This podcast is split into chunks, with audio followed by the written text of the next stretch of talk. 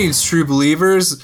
We're finally back. It's No Responsibility Podcast, and we're not dead. We promise. It's just been a crazy 2020, and you know, we all have a lot of things going on. I know we keep saying that, but it's true.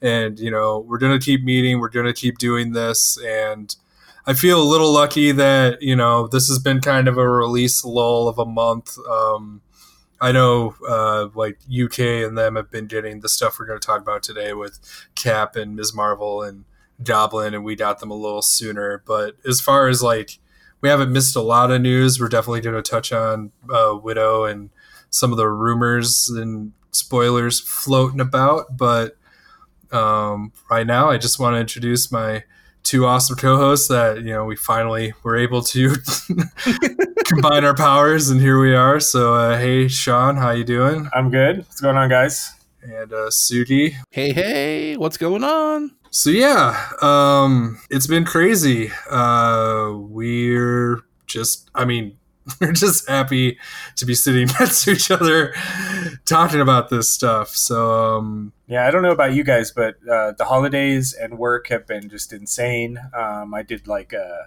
a 10 day straight work run in December, a nine day straight work run already in January. And uh, it's hard to it's hard to put out content when you're that busy. And, and it seems like we almost never all have the same day off anymore. So, um, I think I think we should just say we have no responsibility to get out more than one show uh, every six weeks or so. yeah, I mean, at the uh, rate we're going with the releases, I, I, know. I know it'll get better. We're gonna we're gonna keep putting in the effort. I, you know, I work at a place where you know we have like high turnover for like younger guys, which you expect, you know, like students and stuff like going back to class like that makes sense. But we have high turnover for like management and it's just like literally every week i just can't even like begin to get a semblance of normalcy and it's finally finally slowing down. But it's the past two months have just been like we're losing people and different people are sick and different people are on vacation and like it, it literally was just throwing darts at a board on like what my shifts were so, so you finally managed to get a copy of uh, Captain America, though. Right? I I did only like six days ago. And Sugi, oh, you got you got everything. Uh, you got your Green Goblin together, right? Uh, so I was actually very blessed. Jay was kind enough to pick me up a copy of Captain America, and I had already pre-ordered um, Green Goblin. And a friend of mine, I sold some uh, Pokemon cards too, so I picked up Miss Marvel. So I do have all three, and I really like Miss Marvel a lot. Nice.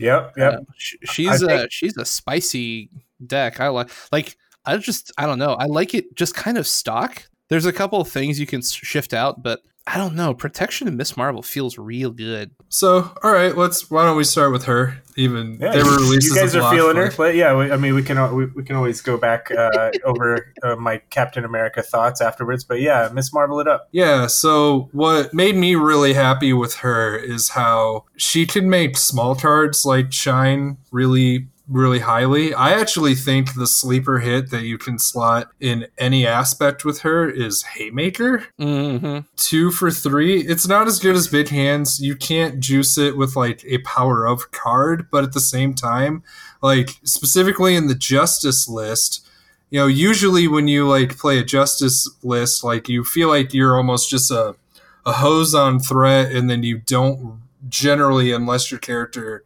is built to deal a lot of damage don't you know like you do more of one than the other. And when i've played my ms marvel justice deck i still feel like i can like swing for the fences if i need to with uh, three haymakers three big hands and uh, two concussive blows. Um, that's you know damage all over the place. And then all the threat denial i need uh, with sneak buys and four justices and i feel like i'm still doing both and not just following one role better. Uh, like literally our haymakers are just uppercuts when you embiggen and that to me just has so much impact on the game that uh, you can you can either do tons of threat tons of damage or you know a hybrid and she's built for it and i i don't know. I, I just couldn't believe everyone was just like Haymaker's such like a dull card, like it's a filler card, or it has the only good thing about it is that it's an energy resource. I'm like, no man, put it in Miss Marvel and you will deal damage like crazy. And I Easy. I was feeling justice and I was feeling aggression right out the gate. And I'd really be interested to hear why you like the stock protection build that came with her, Sug. So to kind of answer your question about um, Miss Marvel using the um, protection aspect, uh, I don't think you should use the stock cards that come in the deck. I think you should definitely slide out a couple cards, but um, the big thing, kind of like what's that one that comes with Cap? I have it right here in front of me. Uh, like Expert Defense. I really like that card. But um, the the thing that makes her so interesting is even though she only has 10 hit points, her recover 5 is nuts.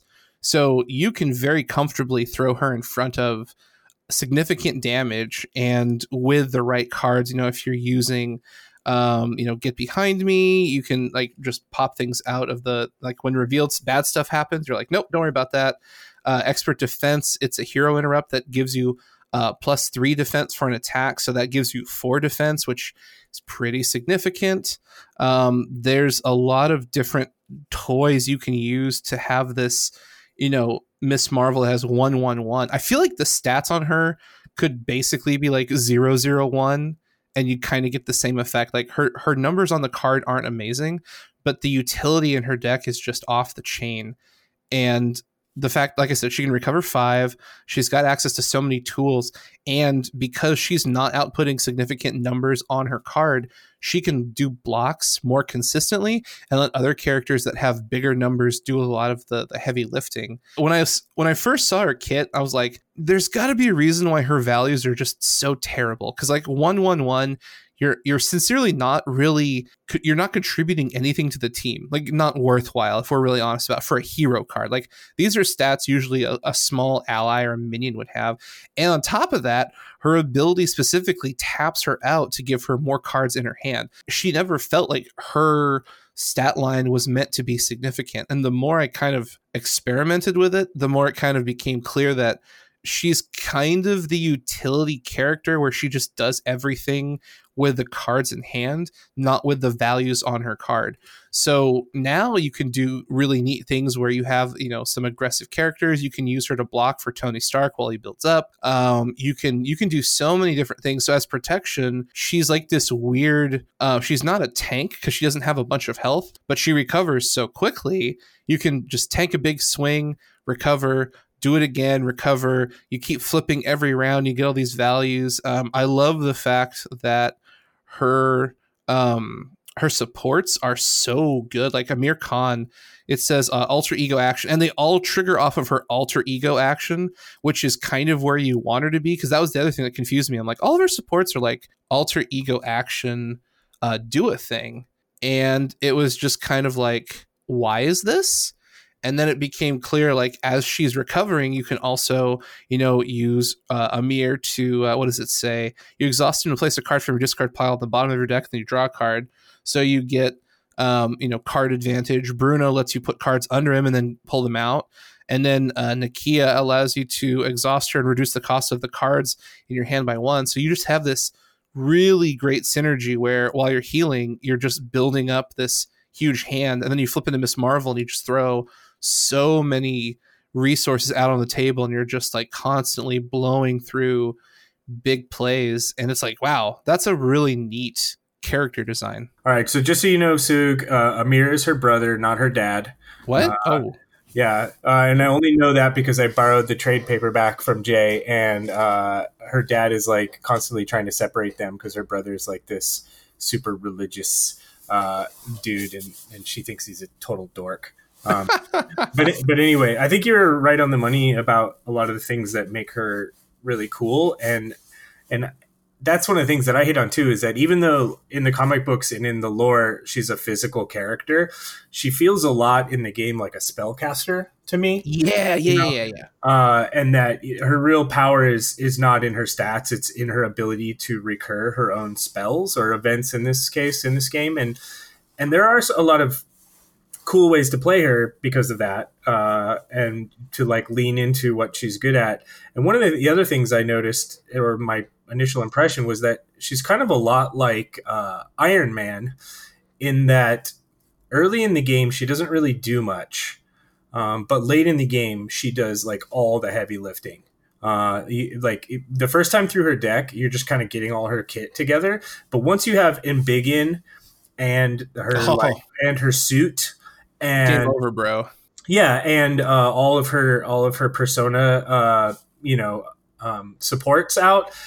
It, it just gets nutty the kind of turns that you can have with her, and and I feel like the strategy for her, kind of just in general, if if you're somebody who just picked her up and you want to know how to play her, just do this, no matter what aspect it is. Just recur wiggle room until you've gone all the way through your deck.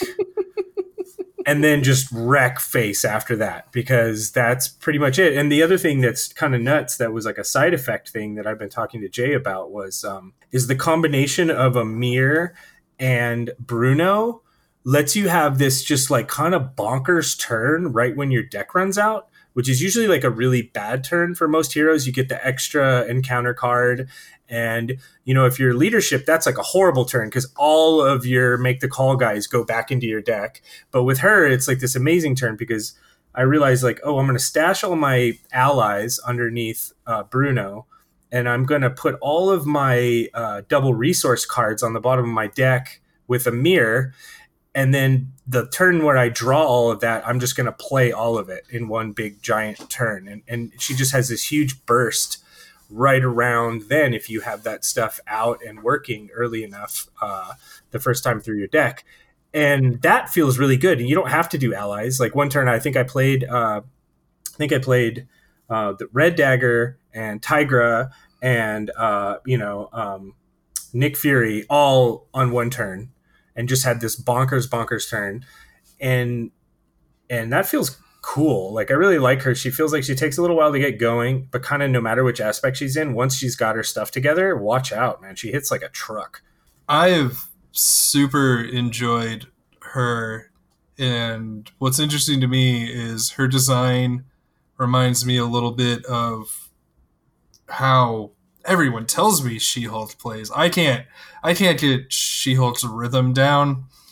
Um, I always feel like I'm on the wrong side. I always feel like I have the wrong cards. And the great thing about Ms. Marvel is like you have way more crafty control over that, especially you know stashing stuff with Bruno and Amir as mentioned, and like that makes me feel like you know I'm not air quotes doing it wrong. And then um, if if you can afford some extra threat on the main scheme, certain encounters and whatever makes this harder than others. But like for those who are trying to get into Miss Marvel and can't feel like they get the rhythm, I usually spend the first three turns in Alter Ego and just use all of my attacks and thwarts unless they're needed as resources and just as Sean said, like I just bore through the deck as fast as possible, drawing as much as possible to get those supports as quickly as I can. Like similar to how I try to play um, Iron Man, you know, on my opening hand, I pitch everything that's not like air quotes a kit piece. And I do the same with Miss Marvel, where it's like, are you not like a support that's gonna set me up later? Then like, who needs you? And I mean, you have three Big Hands and you have three sneak buys. Like, you can pitch two of them, and you'll see the last one if you need it, you know, sooner than later. And if you can, if you have enough gas to make a cool flip turn, then I do it. But usually I just go straight for that card draw um, and just get her going as quickly as possible. And I still feel like, you know, she has just so much impact hanging out in Alter Ego um, compared to the other characters. And that feels really, really, really cool to me. And, um, I really like the thematic nature of her kit. Uh, you know, like Nakia helping you out with resources. Like she just likes to buy stuff for uh, Kamala because she's a little more affluent than Kamala is, and she doesn't mind you know helping her out once in a while. And like Bruno's like literally stashing stuff at his job. Like he works at basically like a 7-Eleven equivalent, and like the idea is you're just like, can you hang on to this? He's like, yeah, sure, whatever you know it's just it's just cool like you if you know the character you feel it coming out of the cards. Um, and that's been one of the most like rewarding things of playing her is just like god the card tackle like that moment in the comics is so freaking cool. And um, i just get to relive that having played her. It's it's really neat. Um, she's so far been the most fun character for me to play and i've re- i've liked a lot of them but I just like her flavor. I like her art. I like I like her whole kit, and I've tried her in every aspect, and she does fun things in every aspect. Um, yeah, I think I think she takes a little get used to, and like a lot of characters feel like you're doing something every turn, and she doesn't feel that way. And like not everyone likes the like build up, build up, build up, boom kind of play style. Um, and sometimes your build up doesn't match when you need it and maybe you're building up and then someone else wins the game and you're like well did i have that much of an impact? You probably did. It just wasn't you didn't need to punch for 50 when there was only 20 health left. Like that can feel weird. I you know that's kind of a tempo of her and a tempo of how everyone else is doing and like you just you're just gonna have games like that. Um I've definitely played Black Panther games where I've been naked like half the game and been like, I do nothing, you know, like just sometimes you have those games where you're not on the same, uh, you know, wavelength as everything else going on. And she can feel that way. Sometimes that's true, but I think she just has her own rhythm that not everyone's used to. Um, trying to set up Bruno fast enough can feel frustrating. Bruno is, I've described the gamma slam of Miss Marvel, where sometimes you just can't really get him going the way you want to, and you feel like you didn't get as much value off of him. That'll happen, um, but he's insanely good when you get there. Just like when you get that Gamma Slam for, you know, 14, 15 now, like few things feel better in the game than landing that, you know. And Bruno to me feels the same way. I don't think your entire strategy hinges on him, but you know, if you can get him going, obviously you're going to have a pretty stupendous uh, round. So yeah. What's the What's the new event that stun a villain and if you paid with a certain resource deal three damage? It's like the conf- it's like the confused one. Yeah, it's tackle. That's tackle, right? That's tackle. Okay, yeah. so people are basically saying her with tackle in solo is just busted. You know, because it's just it's just stun on a stick that right. you can loop, um, which is cool. Probably still good even in multiplayer, but I mean, that's that's her that's her bread and butter right there. That card's good. I love. I don't have the card in front of me. Is it preemptive strike? Is it? Oh, the one that you remove uh, the the boost icons and deal damage instead. Yeah, it's preemptive strike.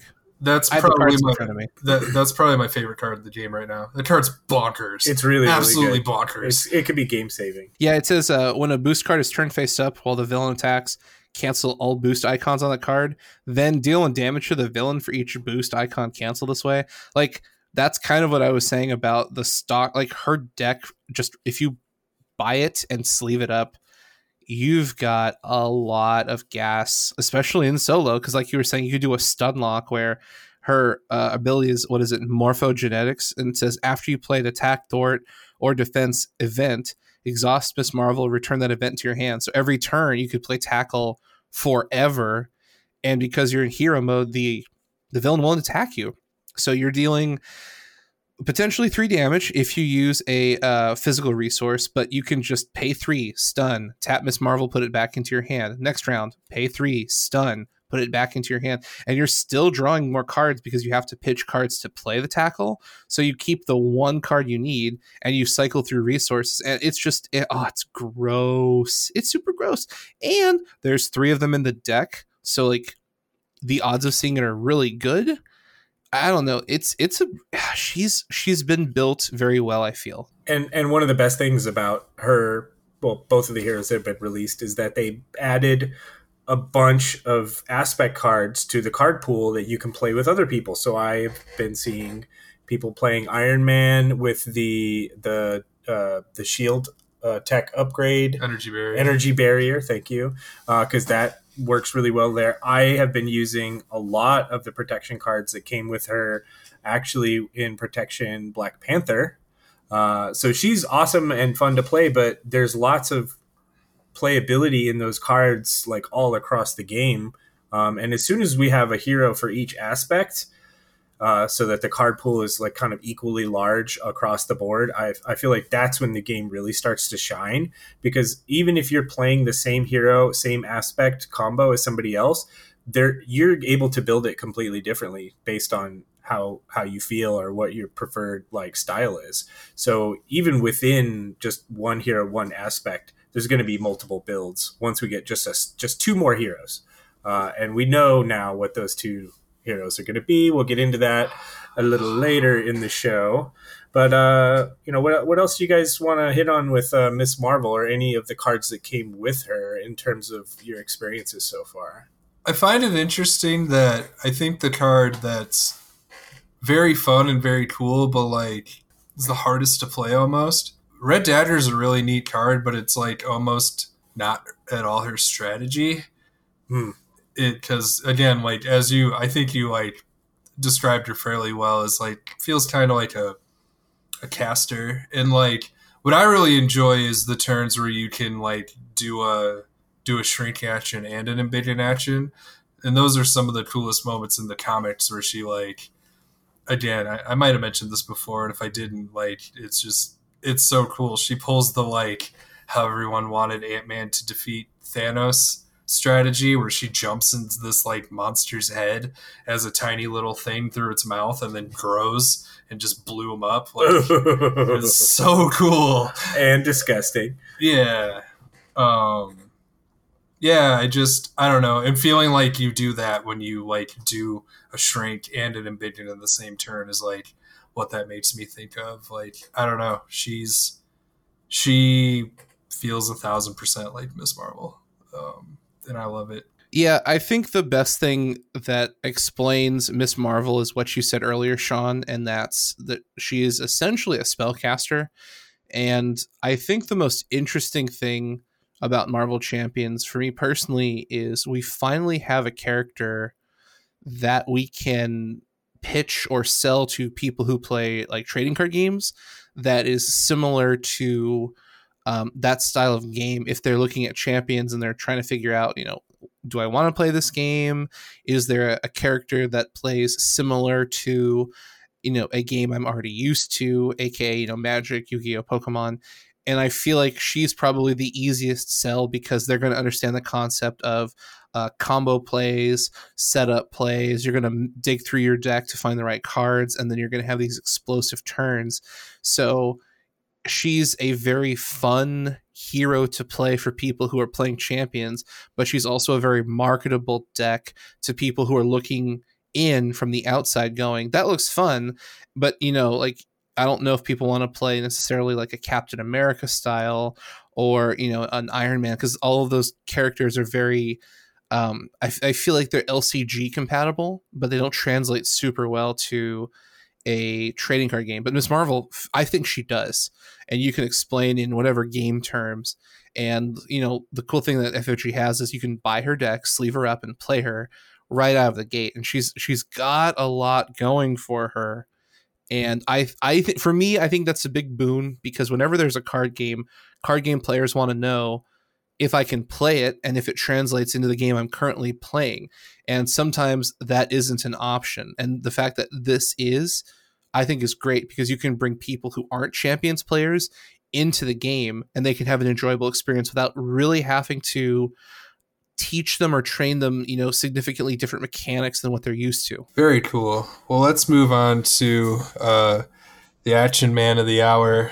Uh, I think most people's favorite of the three packs that I've talked to. Um, although there are some uh, Miss Marvel stands out there, like myself. But uh, let's uh, jump to uh, Mr. Rogers himself, Captain America. Start us off, Sean. I think he's everything everyone thought he would be. He's exactly as advertised. He is uh, a do everything all the time, every turn kind of hero. Um, I came into Captain America really excited, not just because it's Cap and he seems to be like arguably the best hero for uh, leadership players. but that also he was adding all these new leadership cards. So even if you weren't playing with him, you if you're a leadership player, you're just really happy either way, and that's me like all day. So uh, I have been playing him a lot. Uh, probably played him more than any other hero since the the new cards came out, and uh, I have to say I love it. Um, the one thing that's surprising me, I guess I would have to say, is that I'm not using his alter ego ability nearly as much as I thought. Um, it turns out, as I may have mentioned in other shows, that I kind of prefer to like flip into hero mode and just stay in hero mode the whole game and try to not try to not focus on thwarting if I can and just let the lack of scheming kind of carry uh, the, the game in that way. Uh, and because of that, I find that I'm just I'm not flipping him over. He doesn't have a very good recover stat. I'm not flipping him over to get the discount. And there's also some weird timing where depending on you know who's who's the first player and how many players you have, if you start your turn in alter ego mode, you you might not get his ability anyway because somebody might have soaked it already, um, which is fine. You're helping your team or whatnot. But I just that ability is ending up being much much less of a factor than I thought. Uh, his his ability to ready every turn on his hero side though is every bit as good as we had all said it would be, and uh, is absolutely able to do incredible work, especially in combination with cards like Forgive Me, the zero cost one that buffs his thwart and lets him draw a card. Do we remember the name of that? Oh, uh, Fearless Determination. Fearless Determination. Thank you. That card is bonkers good. Uh, shield block is is every bit as good as backflip, um, which I previously had considered to be like the best hero kit card in the game going going into. And so, um, you know, his ally, his signature ally, is really good. Uh, everything about him, to me, just kind of works. Uh, the thing that I ended up not doing or or being as stoked on it also that I thought I would be is uh, Avengers Assemble. Obviously, there are some crazy posts going around of people who are, you know, leading from the front multiple times into Avengers Assemble and doing like a gajillion damage. But I found that that's not really my style. Um, I've been going more the route of putting Honorary Avenger onto a pretty big ally putting uh, inspired onto him and then keeping him alive with first aids and just getting uh, just a ton of value that way um, and i go through my deck faster um, and i just i found that even with the two of avengers assemble i was almost always never getting it when it would be a good time to play it uh, and so I just kind of ended up going away from it. But other than that, I basically think he's as advertised. He's as good as everybody thought he would be. He plays exactly the way you think he will, um, and yeah, I think that I'm I'm just as excited about playing Cap as Jay is about playing Miss Marvel, and I'm glad that we're both kind of finding our own little,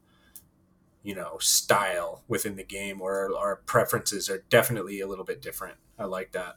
Yeah, I I like Cap a lot. Um, he's he's such a popular character that I'm kind of in an interesting place where so many people want to play Cap, and I'm like, I'll I've played him, but uh, he's kind of like Iron Man in my local area, where a lot of people want to play Iron Man, a lot of people want to play Cap, and I'm like I've said multiple times, I'm a control player, so I like to have weird, janky, fun decks that do. Um, they they require a lot of different lines of play. And, and Cap is fine, but he's played so often by everyone else. I'm fine not playing him because I love Miss Marvel. She's much more my playstyle alongside like uh, Justice, um, She Hulk, and um, there's there's so many or like lead, we've talked about this leadership uh, Captain Marvel. So I, I my opinion is very mediocre. I guess is the best way to put it. Like I like him. I like what he does. Um, I'll probably play him more solo than anything else, to be very honest, because he's he's very powerful um, with his own kit, especially being able to pump out a bunch of bodies and get massive, massive value out of them.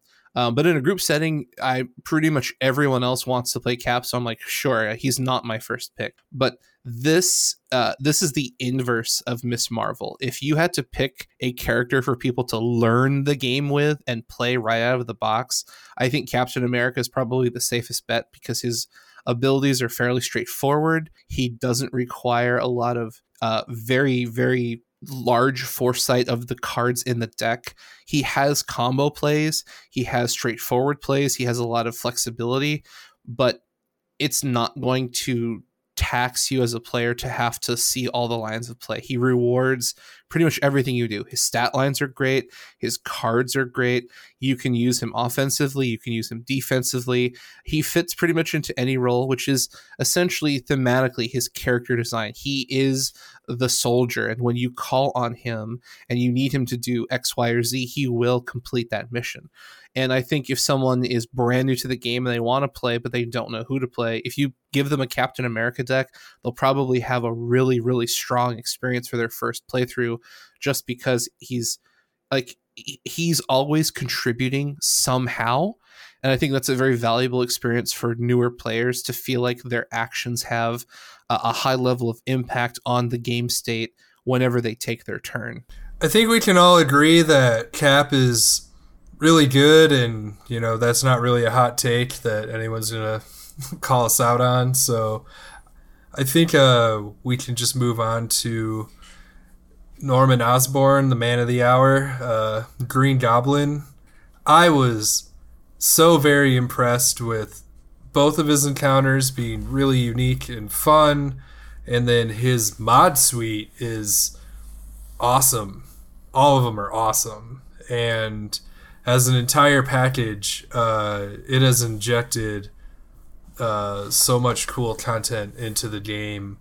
I know a lot of people feel like his uh, criminal enterprise side is a little on the easy side, but I think it's um, really novel in its own way. Is like a fun encounter, especially for like people who want to see like you know what else can this game do kind of things where you're not just like, all right, we punch Rhino in the face and then we just punch Klaw in the face. You know, it's like, well, what other kind of like creative ways can they make this game go? And I, I find that scenario like really entertaining, even if it's not the hardest. Um, but it still has some surprises. I mean, every time he flips and like blows you up for a bunch of indirect damage, like that hurts, man. Yeah, I I don't know if I realized it. It may have been a little more clear than I knew, but I didn't I didn't really realize that we were getting two completely different green goblins in this box. And uh, when I like lined everything up side by side, the two green goblins, all of the new modules, and the goblin module next to all of the villain content you got in the core, they're almost the same size stacks. Like you get almost as much villain scenario content in this one release than we got in the entire core set. It literally doubled the amount of playability, I feel like, of the game just right out of the bat with their first release. Um, and to me, that was a home run. That to me just means that every time we get a new villain pack, uh, the game just gets immensely bigger.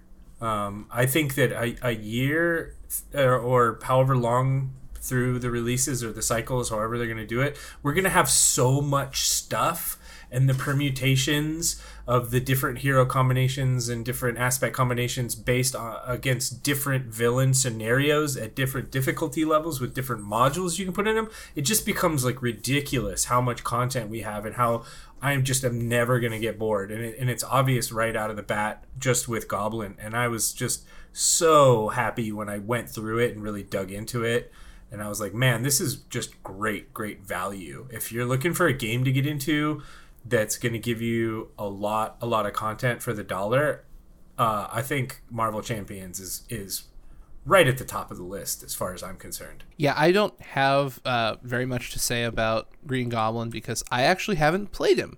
So oh, I'm, no. I'm really excited to get him. I know I'm excited to get him to the table, but uh, it's also been a very busy time for me. So I've um, gotten to play a couple games, but usually we're still trying to crack Ultron open on expert um, because that just seems to be one of the hardest ways to play the game. Now, I don't know if that's true or not because we haven't played Goblin, but there's like with six, well, with the two new heroes and all the cards, um, most everyone on my end is really focused on the hero experience, not the villain experience.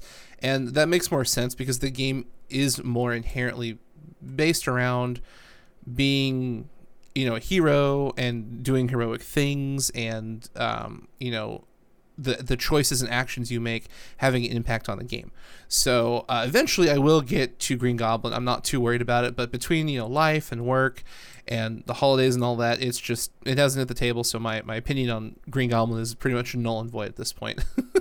well, a couple things I would tell you just just since we've had a little bit of time to play with it and you haven't is is uh, expert Ultron is is a challenge, but expert mutagen uh, goblin is also one of the most ridiculous experiences uh, because the level two uh, goblin basically his his uh, his setup is all the players get two encounter cards. So so when you're playing him on regular difficulty, when you pop the first level, you all get a bunch of encounter cards, which by that time you're kind of set up. You can deal with you know some extra bad stuff coming out in the middle of the game. But when that is what happens at the very very beginning of the game, where every single player gets three encounter cards on the first turn, uh, you can just it's it's quite possible that you just lose. Like you just see the the if we did a three player game where we set up uh, advanced uh, mutagen.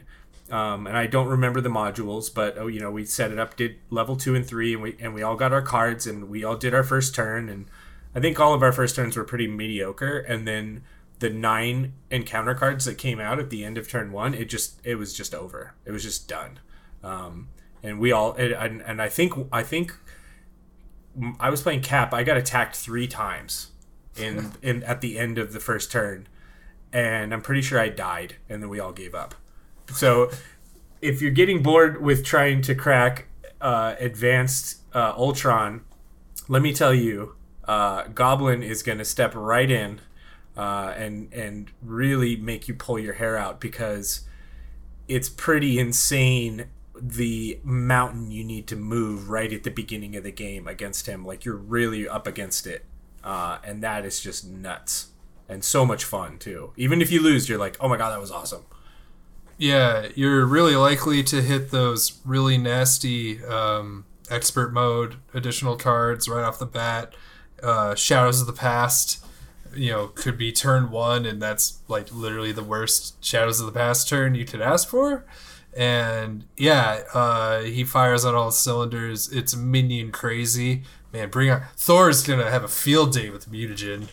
Um, but um, yeah, uh, again, that's neat. Um, and kind of going back to what I was saying earlier, like again, um, the original version we saw where he flips back and forth, uh, that that style, you know, again, a lot of people feel like is on the lower end of the spectrum of difficulty, and I think it's cool that you get like a fun thematic, you know, nifty goblin, and then you get the like rip your face off goblin if you really if you're really looking for that and um you know well i haven't tried risky business on expert mode yet. So i know we say that we think it's kind of easy but have you tried the expert risky business? I've defeated it twice and like it i mean like it felt like any other expert game where like stressful in the middle and then you had it handled. Um and i'm and you know there are times where like again, sometimes he like loses counters really fast and flips, and suddenly he's smashing everybody for four.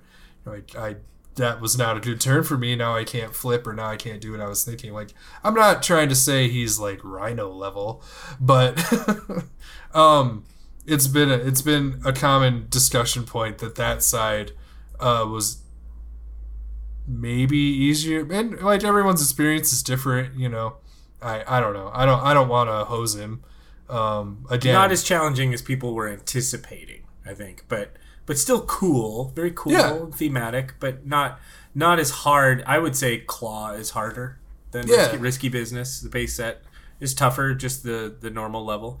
Uh, but it also makes you think a little bit more and differently, which you know is is good. Now, here's the big thing though. Uh, his mods are awesome. Uh, just his like goblin gimmicks is just fun. Like the glider's really nasty.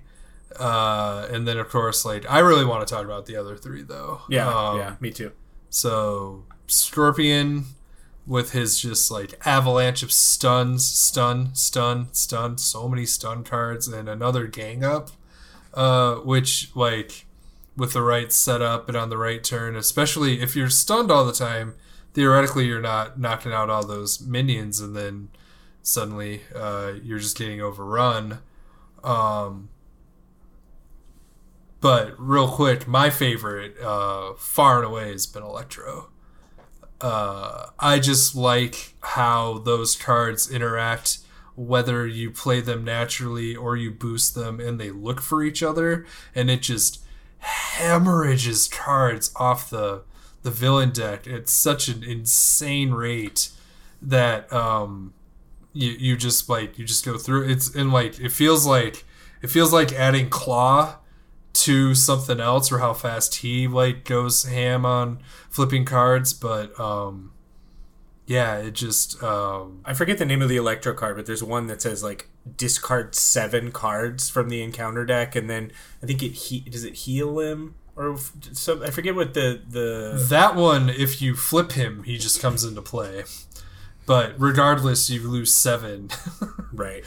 um but yeah one of his cards uh heals um and another one like oh my god it just so many of them are just like flip three cards or that one flip seven cards and you're just suddenly like seeing the cards you don't want to see again especially an expert like that exhaustion comes back that uh uh mastermind comes back and just like no please stop you know like if you if you wish shadows of the past you know had a bigger impact in the game like bring electro uh you're i mean you're as likely to flip it but you're also going through the deck again and again. I don't know electro just adds so much chaos. And I think that the the tombstone uh, po- uh, module is also really cool and has lots of hijinks that it throws into you. Um, I don't have the cards in front of me, but I remember when I was reading through them, I was just like, "Oh, this is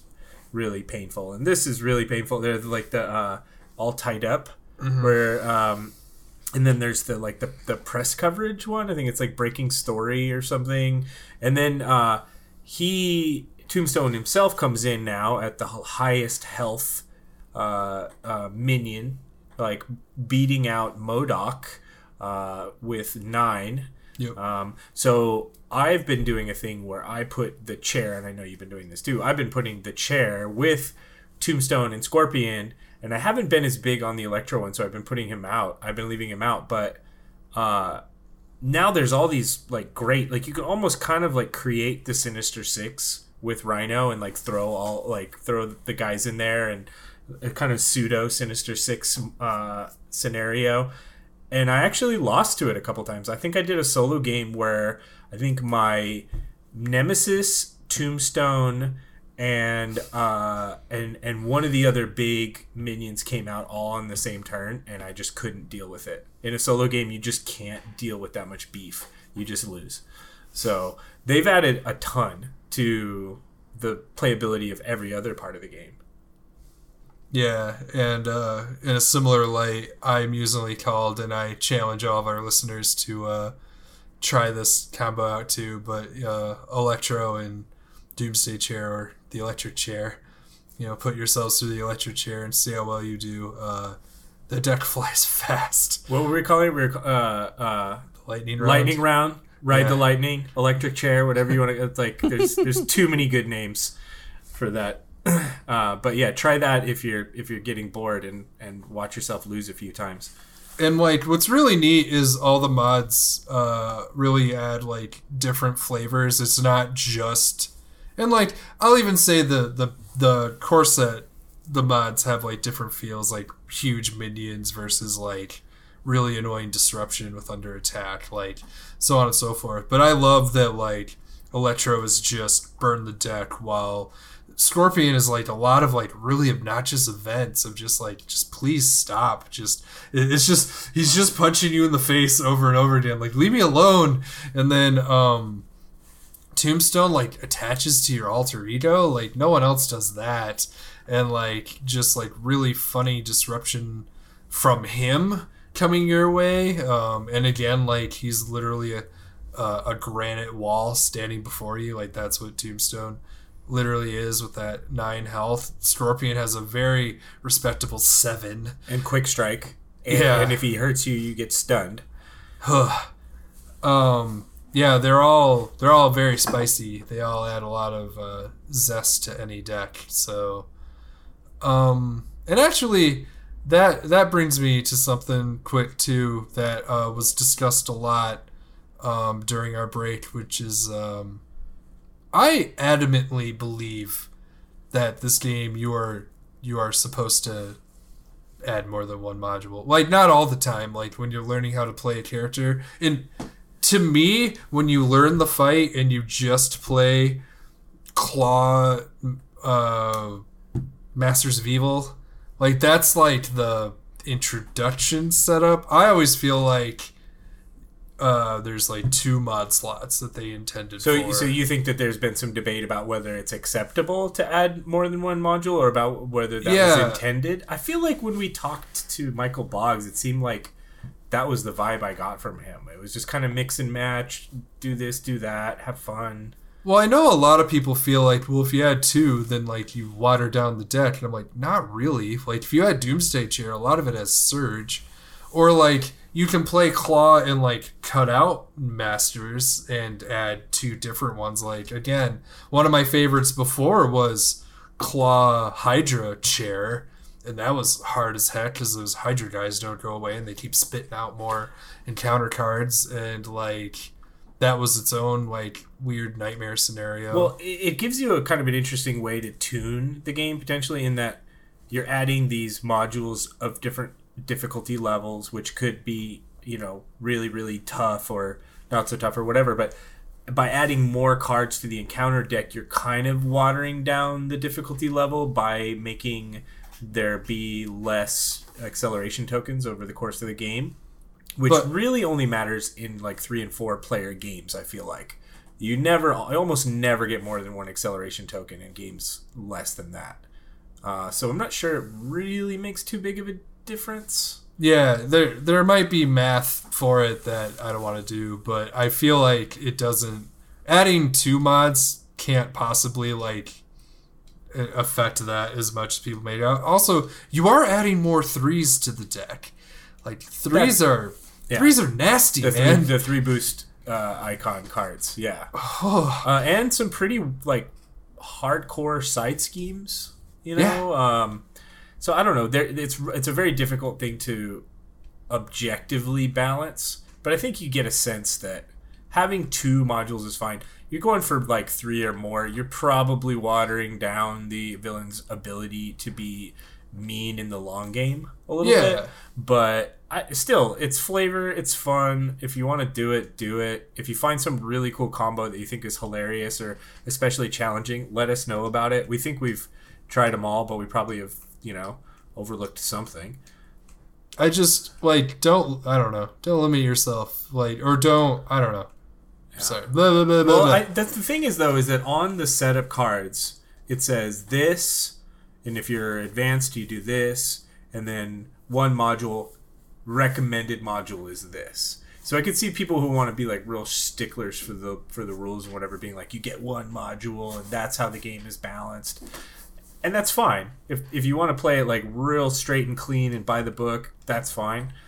I still think that this game is meant to be experimented with and toyed with, and and especially for those people who are kind of bored with some of the the the stock setups that they've provided for us to play around with.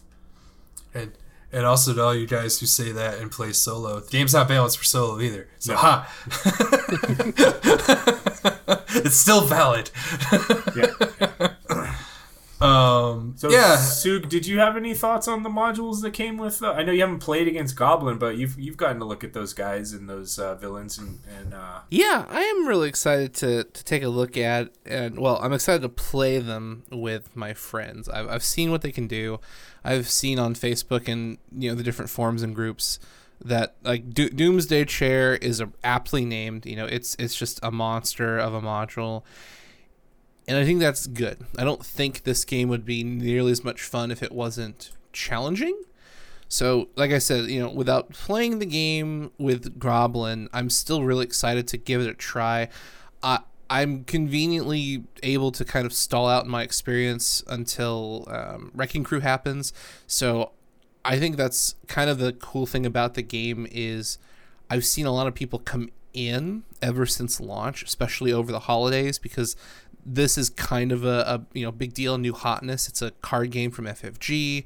It's Marvel. Both of those things are very popular in the gaming community, and uh, I I don't actually think that because I haven't played the game, you know, up to code with everyone else, that that's a bad thing because the staggered experience is still a very fun and enjoyable thing. So yeah, once I get Goblin to the table or even do it solo, I'm I'm really really excited to see what kind of new challenges uh, are presented both you know in solo and in group play because there's just a lot behind this game and I I really hope FFG understands that they've created uh, something really really special. We haven't seen an L I don't think we've seen an LCG like this ever. Like even though it's the same format as the LCG and you know it's the same kind of mindset and process of you know it's supposed to be a, a very um, similar release to like an MMO. You have something coming out every month and there's constant. It's kind of a slow drip of content. You've always got something in the pipeline. It's such an accessible game, and the best part is it's not relative to when you access it. Because like some lcgs like the lord of the rings one it, it kind of got better as the game evolved and developed. So there wasn't really a need to go play older stuff because it wasn't nearly as good it wasn't nearly as balanced. If they continue doing champions the way they've done it i don't think that statement would be true. I think you could start playing it at any given point and the experience will be very, very, very strong. If you start from the beginning, that's fine. If you come in a year later, that's fine. If you, you know, we're talking, you know, maybe three years down the road, someone just starts playing the game, everyone will still have a very similar and very delightful experience. So I, I'm really excited. I really, really am excited about uh, all the new stuff we've seen previews of, which we're going to talk about here in a moment. Um, I'm excited to see the big box set. I'm excited to see these new expansions that are coming from FFG. It's just a really good time for this game to be on the market, I think. I'm excited for you. I mean, you're probably going to play the Wrecking Crew before you even get to mess around with Goblin. That just means you have so much more to look forward to.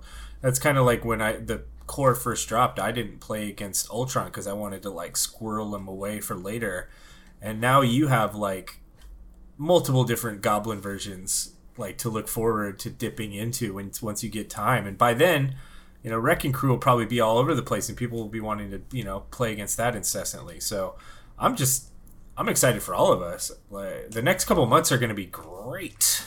Yeah, and I think that's the cool thing is I can choose. Like I, I've chosen to not play Goblin. I've just I've just kind of held off purposely, and I I think that's a big allure for the game. Is even though I haven't played it, it's still very exciting for when he does hit the table because it's for me it's going to be fresh. Even though someone listening could say you know I've, I've played goblin like 10 15 20 30 times for me that first experience is going to be new. It's going to be like ooh goblin. Well well well. What is this? Like i have to i have to start to solve the puzzle for myself. And that's kind of goes back to what i was saying. Even though like there hasn't been a game i can remember where people can be on different levels of play and still have a immaculate experience. And i think that is just a, a fantastic selling point for this game is you can play x your friends can play y and you're still enjoying the game in its design and the way it's meant to be played. And that's super unique. All right, so if it's all right with you guys, I'll just launch us into the little dribs and drabs of leaks and uh, some release notes. Uh, so, calling back to a previous episode, uh, we had been given some uh, silhouettes of characters that were lined up to be released. And we had speculated about who we thought the silhouettes were based on uh, based on what we thought their alter ego because I'm pretty sure it was an alter ego side and we we were pretty much wrong.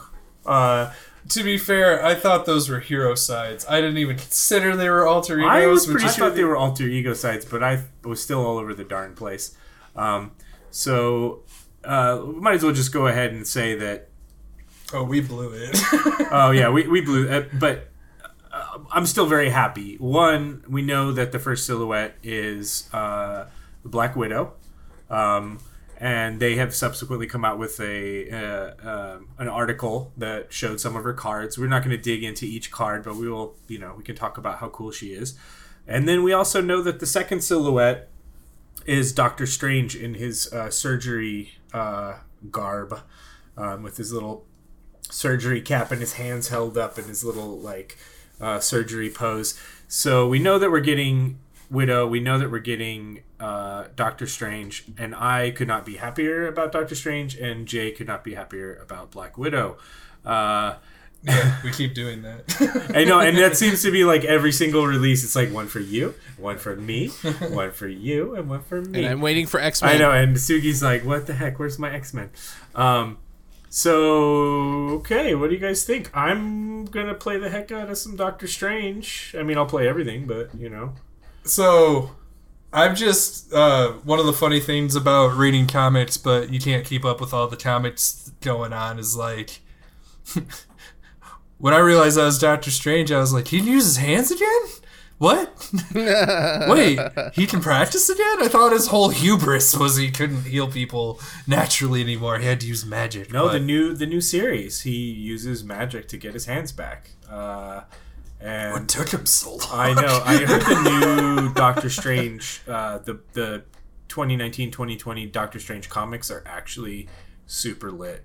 He uh he was running around in the uh, um, Superior Spider-Mans I've been reading too, which is pretty funny because uh, in one of the coolest juxtapositions is like Superior Spider-Man is all about like science and fact and math and like hard numbers and like dealing with like existential magical threats is like completely out of his wheelhouse and like that was such a great way to like to outsmart the guy who outsmarts everybody. It's just like, well, I can't outthink a demon who spits demons out of his chest. That's not. It's not mathematically possible. like that's not how things work. And another amazing thing that happens in the comic books, super flavorful to the game, is he gets totally destroyed by the Wrecker. Like, uh, Oh, yeah? from the Wrecking Crew shows up and kicks his butt. I would use a, a stronger word for for the beatdown that the Wrecker puts on Doctor Strange in the the latest uh, uh, run of Doctor Strange comics. So that's going to happen also in the game. so we can look forward to that. Um, That's awesome. Yeah. Uh, well, um, I, as mentioned, am like all over Widow. I like the uh, something I didn't realize that's exemplified more in her design was the um, effects like Hawkeye. I admit I foolishly misread um, his uh, response, and I just assumed it was uh, forced. I thought just if, an, if a minion came into play, he fired an arrow, like he was just ready, like holding those arrows taunt. But it turns out uh, you can fire them when you need them, and if an enemy comes out where you don't want to waste the arrow, or like it's like Madame Hydra kept eating our arrows because she would come out due to her scheme, and then while the scheme's in place, she can't do damage. So I was like, dang it, you know, ate another arrow, and finally someone was like, you, why are you firing arrows at her? You don't have to. And I was like, what? And similarly, similarly designed is uh, all the preparation cards that Black Widow's bringing to the table, where you can choose. Uh, it's not a forced response; it's just a response. So when you want to trigger your, they're like trap cards in other games. Like when you want to flip your trap card, it's like, oh yeah, we definitely want to you know use her widow's bite on this minion because stunning it's gonna like give us some breathing room i don't want to waste that on like a Hydra mercenary, and I, I like that you have control over. You know that is something I want to respond to as opposed to them just like popping off like mouse traps on their own. I really, really love that design, and then I just like could not be happier at how cool her covert ops card is, where it's it's concussive blow, except you can play it in altered ego form. Oh my god! Like three for fourth wart and a conf- and a confusion token, and it just says action. Doesn't matter what side you're on. Like that is so cool. So she has a thing. She has a synergy with preparation cards, Mm-hmm. the same way that Thor had a synergy with Valhalla cards. Asgard. Oh, sorry, excuse me, Asgard cards. And I kind of didn't like that because I, I saw how many Asgard cards were coming in the aggression cards in his deck. And I was thinking, oh no, you know, now you kind of feel like you have to play aggression to get all these Asgard synergy. Uh, but they didn't show any of the non-aggression cards that came with him, and but they did show some of the non-justice cards that came with uh, Black Widow, and they had the preparation subtype, so that they are providing synergy in the pack, but outside of the uh, the uh, um, aspect. And so that makes me hopeful that a bunch of the non aggression cards that come with Thor are going to be Asgard cards. So if you decide that you don't want to play Thor aggression, you're not just completely writing off like a big part of his kind of theme, I guess, Yeah. or, or his synergy. Synergy. Yeah, which are kind of one and the same.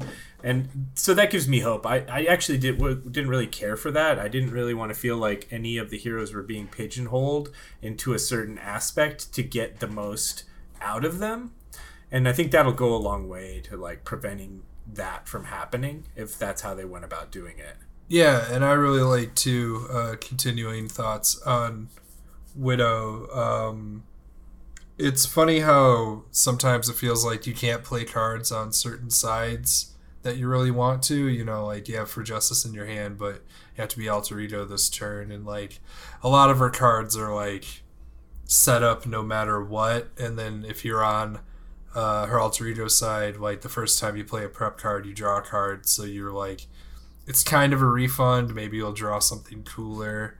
You know, you get something back for like prepping, and then uh, on her alter side, like using your traps, you get to deal extra damage to anything you want to. Like, I don't know. There's just kind of like a just a great like ebb and flow that you can see with just the few cards they previewed to her design that I just think is going to be endlessly fun and like I'll I'll look over the fence at the other, you know, um, the other comic world, but like she kind of has like a Batman feel with like she has a tool for like every situation in her belt.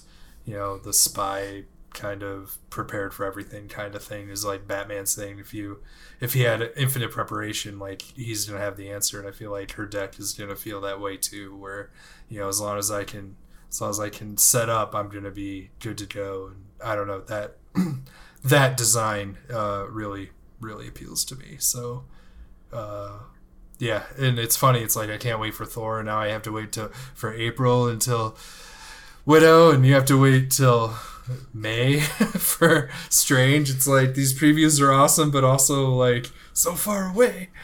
I know. Well, well, maybe we'll have like another episode recorded by then. You know. Maybe Studio. Okay. Hey, we're back. It's June. We've gotten to play the last five heroes that have been released. Here's what we think. yeah, I still haven't played. Uh, still haven't played Green Goblin yet. I'm getting there. Yeah. oh my god, that's so funny. Oh, just got back from Worlds. Really looking forward to playing Goblin now. Yeah, I hear Goblin's real fun. Hey, it's pretty oh, difficult. Speaking of that, um, I'm going to Keyforge Worlds for the first time. I won. I won uh, Prime, as you you guys both know. Um, are they going to have some kind of worlds for this game? Or are you going to get to go and like meet the people that are as into this as we are? Like to talk to our our fans, maybe? I don't know. So generally, for like Arkham, they would have Arkham Nights. So it's not worlds per se. Like it, there'd be a special um, cooperative event that players would play. So it's uh, we don't know because usually Worlds is revolving around a, a tournament. You're trying to find a grand champion, so on and so forth. But with like Lord of the Rings and with Arkham, when they had a compet or a cooperative uh, card game, they would just basically it'd be it'd basically be a party. It's a giant celebration. You and all your friends come to the Fantasy Flight Game Center and you you pair up, you play, you know whatever they have for you. Uh, sometimes there's like a special promo, but like everyone pays in and gets the same thing. So it's more about the the camaraderie and the experience with your friends. And there's there's no winners or losers. Like you can't. Oh yeah, that's that's what I want to do. I want to go and meet everybody and like like geek out on this, but in like at a premier tier event, like a lot of the other games get. I'm really hoping that we get something like that. Don't they tend to do something cool at Gen Con? It it depends, and that's kind of the big question mark. Uh, it seems like Fantasy Flight is kind of restructuring themselves, and I I feel like they would have said something at this point, like, "Hey, you know, there's an event coming," or like Gen Con would have been mentioned because the thing is, most of these uh, major conventions, you have to apply for your um, event way, way, way in advance. So, uh, I, I, I don't know. That's that's kind of the catchy thing. Is like FFG traditionally holds their cooperative events at their home base. So I'm waiting for them to make an announcement because we, we used to see Lord of the Rings events. I don't think they do them anymore. They do the Arkham Nights events because I know people who've gone there from my local area. So that's still a thing. However, it is the first year of champions being around, so they might still be feeling themselves out. I still haven't gotten our store still hasn't gotten the uh, the champions starter kit that I paid for. So like I don't have my playmat, I don't have my promos. So I don't yeah, us either. I don't know where those are. So like as much as I want it, I feel like they should probably prioritize getting local stores their kits first so people have you know a, a reason to play at the local store before they go hey here's worlds but we're not doing any op kits like wait what like yeah yeah totally so uh, we'll we'll have to wait and see i would guesstimate we might see something in october i don't know like it, it's just tricky because like last year in 2019 uh, Star Wars had their World Championship in October, but now they went back to May. So May is Star Wars Destiny and their final World Championship, and then Keyforge is also in May. It's not their final World Championship, but I, I don't know if they're to front load it and just have everything in May, or if they're going to try and spread things out, and we might see like a winter uh, Marvel Champions event. Uh, it's just it's not clear because we don't have any communication from FFG. Yeah, let's start with the kits and then let us know about everything else later. I just I want my uh, promo cards. yeah, yeah. I think it's funny that there's a lot of people who went to the event who paid for it and we still don't actually have it, which I find very bizarre. Um, but if if I had to guess, we might see something either in the summer or in the winter because clearly there's there's no time like now. They can't be like, oh, it's in March. Like no one has enough time to go. Um, I would also expect them to probably have a significant amount of product available, so it's not just the wor- the first you know major event is like the core set and like three heroes. Um, my suspicion, if I had to guess, they could correlate one of their big boxes with um, the it's I don't know it's not a worlds event but the the event at the HQ. So if the box comes out in what is that June July? No, because uh, if uh, Strange's in May, the next character would be in June, and then theoretically the big event of choice would be July. So we could see like a July or August uh, event at the HQ if I had to guess, but you know oh for a launch of the story box maybe something yeah like that yeah potentially they they could do something like as a celebration. Hey, we're we're doing this new big story box, and we're going to have you know a Marvel Champions event, whatever they want to call it. Because like I said, they have Arkham Nights, so they could have you know Marvel Days, whatever, and and uh, we could see something revolving around a release of that box. So it's like, you know, when you come, you pay, you know, like 40 bucks, but you get the box and a seat at the event. I don't, I don't know. I have no idea what they do, but generally the events are not super expensive because, like I said, there's no tournament, there's no prize support in terms of like, well, I I won seven games and I went zero losses. It's just everyone is there to play and have fun. Uh, it's kind of like the old Lord of the Rings kits where you paid twenty dollars, everybody got a playmat, and everybody got this special um, deck. It'd be it'd be like um, if they had one villain deck. So it's like everyone gets a copy of the villain deck and a playmat for 20 bucks. So it's like, hey, you know, here's Kingpin. There you oh, go. yeah. You play against Heck yeah. You you and your you and your friends play against Kingpin. Everybody gets a copy of Kingpin to take home and a playmat. And then, you know, for the rest of the weekend, you know, you can play against uh, Wrecking Crew. I can finally play against Green Goblin while I'm there.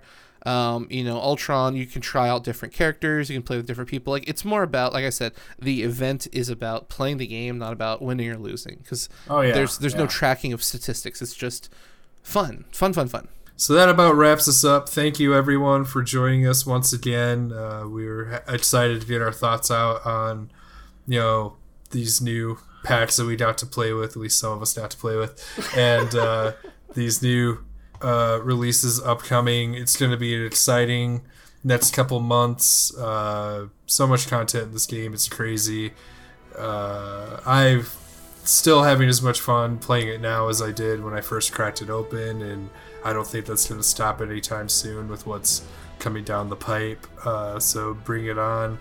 Thank you all for the support that you constantly give us. It means a lot. Expect more in all areas our Discord, our Facebook page you know things are finally calming down on our our end, so we'll definitely get some more articles and think pieces going. So and always remember, we have no power, no ego, and no responsibility.